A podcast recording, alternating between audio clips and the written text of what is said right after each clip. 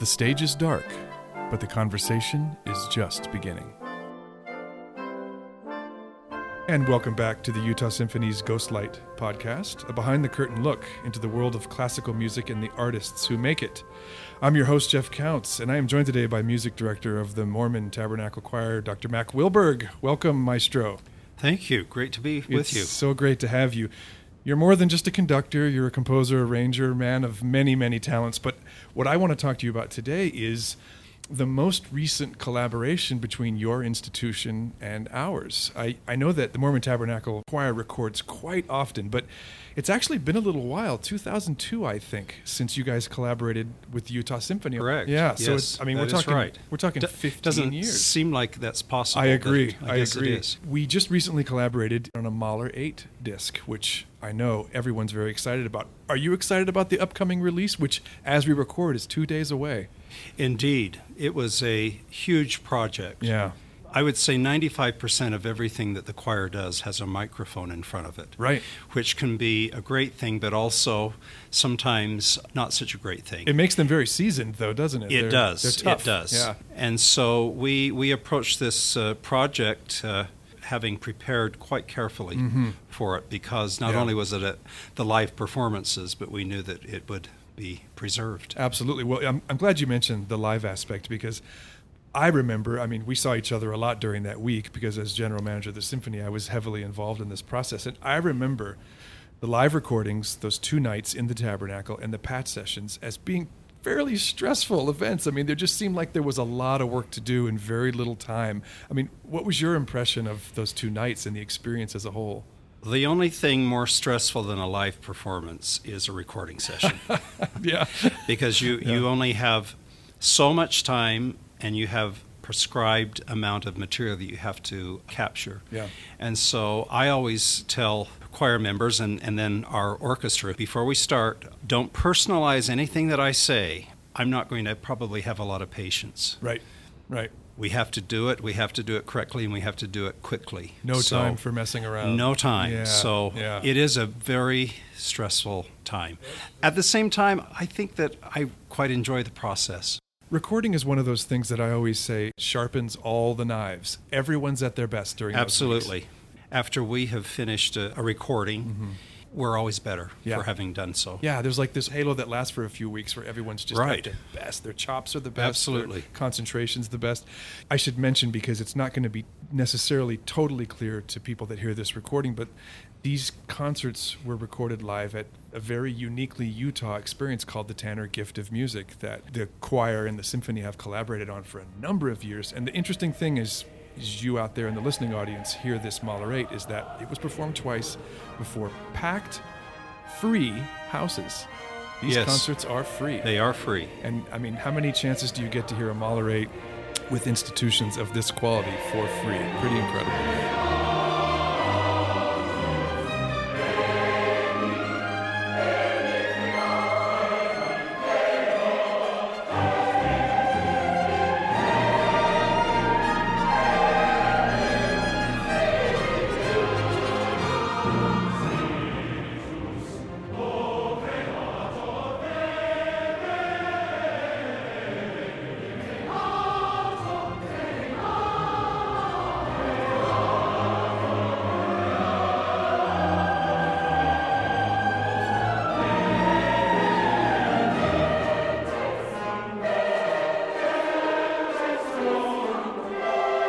Speaking of Mahler 8 and repertoire, and you talked about how busy your group is, you have a very wide and varied repertoire these days. You're doing do. stuff all over the map. How often do you get to do works kind of like Mahler 8? Has it become more of a rarity as you become more busy, or do you try to always mix that in each year? Since doing the Mahler 8th, we've done a Messiah uh-huh.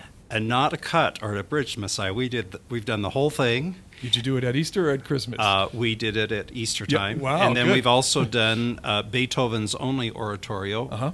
Christ on the Mount of Olives. Right. So, in answer to your question, we have done two major works since Absolutely. since recording Absolutely. the Mahler, and our Temple Square Chorale, which is a an ensemble that only functions four months of the year. Mm-hmm.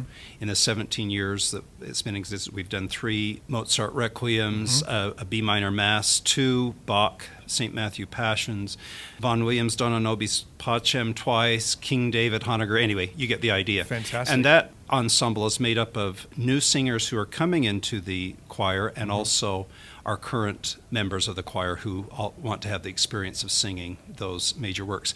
On our broadcast every week, we'll have a at least one chorus from a a major composer and a major work, but in the course of the year, it's difficult for us to do too many large works. Sure, because you're just so busy. I mean, you have weekly performance we have we have uh, our Sunday morning broadcast drives our schedule and really our our musical lives. Yeah, absolutely. Well, it sounds like you're still anxious to perform, you know, what are commonly accepted as the grand old masterworks Yes, of this yes. repertoire. And I, I wonder, what are the benefits to the choir from performing and recording this kind of music? I mean, what are the lasting effects of a Mahler 8 type experience for Well, your group? the Mahler Eighth, I think, is a little bit unique. In my humble opinion, it may be among the most, or maybe the most difficult mm. work of its kind, mm-hmm. a, a tonal work. Sure. Let's put it that way. Sure. It's written for double chorus. Right. Which I always say, when it's written for double chorus, it multiplies by twice the amount of work that you have to do. Because you're essentially Yeah. learning a piece twice. Yeah. And there are different singers in each choir, and one choir by itself is a lot of work. But trying to unify two choirs Yeah. so that they sound like one choir Right. Is again it just it's double double the work. Sure. And then th- the way that Mahler wrote the piece, it's I think that a lot of the vocal lines are instrumentally conceived. Mm-hmm. It explores the entire range of a singer's voice, Right. both the highs and the lows, and it is a difficult piece. Do you find with Mahler that you're not only exploring highs and lows, but the limits of loud and soft? I mean, you might be 350 people, but you're still competing with Abs- a giant orchestra. Absolutely. You said that very well. You have to produce a lot of sound Right, right. without sounding like that you're over singing. Right. And we had to talk about that quite a bit. Yeah. I, I think it's also one thing, a live performance, you can sometimes get away with certain things and but when you're recording it as we did this, Mm-hmm. you know, over singing simply will not do. No, right, because it's posterity. I It's- always say that the microphone amplifies all the flaws. Yeah, sure. I wish it were just the opposite. Of I wish a microphone would amplify all of our strengths. Right. 95% of every performance that we do, Yeah. whether it be in the tabernacle or, or other places, Right. is has a microphone and is either being broadcast or being recorded and therefore lives on forever, if you will. Absolutely. No hiding. There's no hiding. Yeah, the Tabernacle has such a unique acoustic. I mean, It there's does. really nothing quite like it in my personal experience, and probably not in yours either. And you've been in a lot more That's- buildings than yes. me. Do you mostly do your recording there these days? Yes, we do all of our recording. It, it is our home. Yeah. Uh, and it is a unique acoustic. Yeah. It's actually quite difficult for the choir to hear themselves. Sure. And we are a large choir, obviously. It's hard for the choir to hear themselves. And also, I find that the acoustic tends to gobble the diction. Mm-hmm. Sometimes I've, I've heard other choirs, not the Tabernacle Choir, but other choirs sing at various places, sound terrific, and then they come in the Tabernacle and it's like, where did the diction go? Right, of course. And so that's one of the things that we have to deal with. With that said, I'm not complaining at No. all. It is a unique place, and we're grateful that we have it. But Yeah. like any place, it does have its uh, challenges. Well, it's a wonderful golden acoustic by the time it reaches the ears in the audience. It's It is, and it and it sounds much different in the audience Absolutely. than it does up in the loft itself. You know, this idea of gobbling diction, it does the same thing to an orchestra. Yes, sure. it does. It's hard for the orchestra to hear each other Right, in there. right. It's just amazing to me that the Utah Symphony and, of course, the, the Abravanel days, that mm-hmm. they, they did all of that magnificent performing and recording Yeah. in that space. Yeah. I read recently, you might be able to confirm this if, you- if you know the, the history, that Abravanel was famous for recording all of the Mahler symphonies, of course. Yes. Eight was the first one. No, I did not know that. 1963, it was Wow. the first one. It was the one that got the whole project started, which is Well, incredible. he was, as we all know, a, a great pioneer He in was. all of that. He absolutely was in so many ways. So, speaking of recording and how much the choir does it, I, I appreciate the fact that your group has made a commitment to recording. And few American ensembles can really match the amount of material you're able to produce. I wonder what your 21st century recording philosophy is because you and I both know, Mack, that this is an age when that kind of material is becoming scarce. Yes. And how are you able to keep it going? Well, the the recording industry as a whole, as we know, has Yeah. has changed enormously and Yeah. continuing to change. We're hoping to continue to record. Mm-hmm. The choir has quite a remarkable history of recording and also being at the forefront of recording technology throughout the decades. you used to record for Telarc when they were on the cutting Yes. edge of sound That- that- reproduction. that's Yeah. correct. Yeah. And you can go all the way back to 1910. As far as we know, the Mormon Tabernacle Choir was the second choir to be recorded ever. Huh. The first was the Vienna Boys Choir. Well, that's in good Europe. company. exactly. And, and from the little research that we've done, Yeah. they recorded probably a year or two before the, the Tabernacle Choir, but the first recording of the Mormon Tabernacle Choir was in 1910. Wow. Do you know the rep? Do you know? Yes, Yeah. they sang a couple of Messiah choruses. Uh-huh, uh-huh.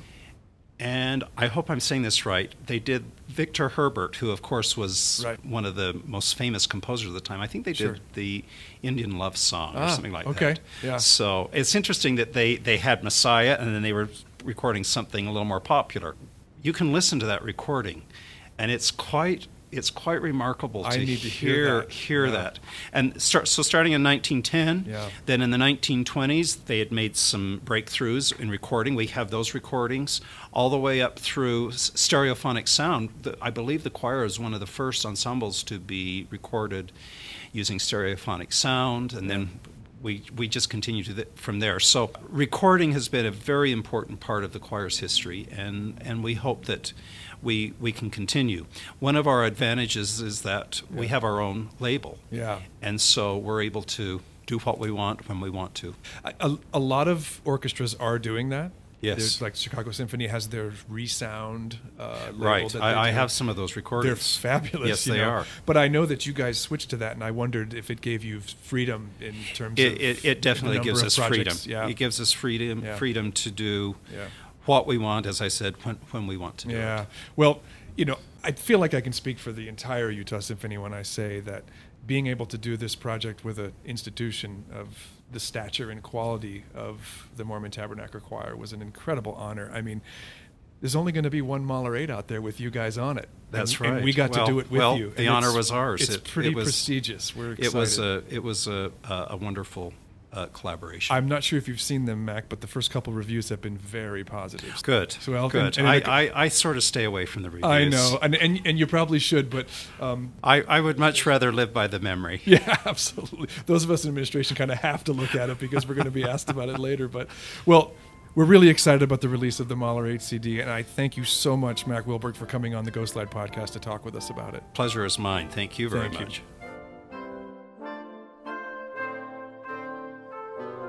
The Ghost Light podcast is produced and edited by Chad Call.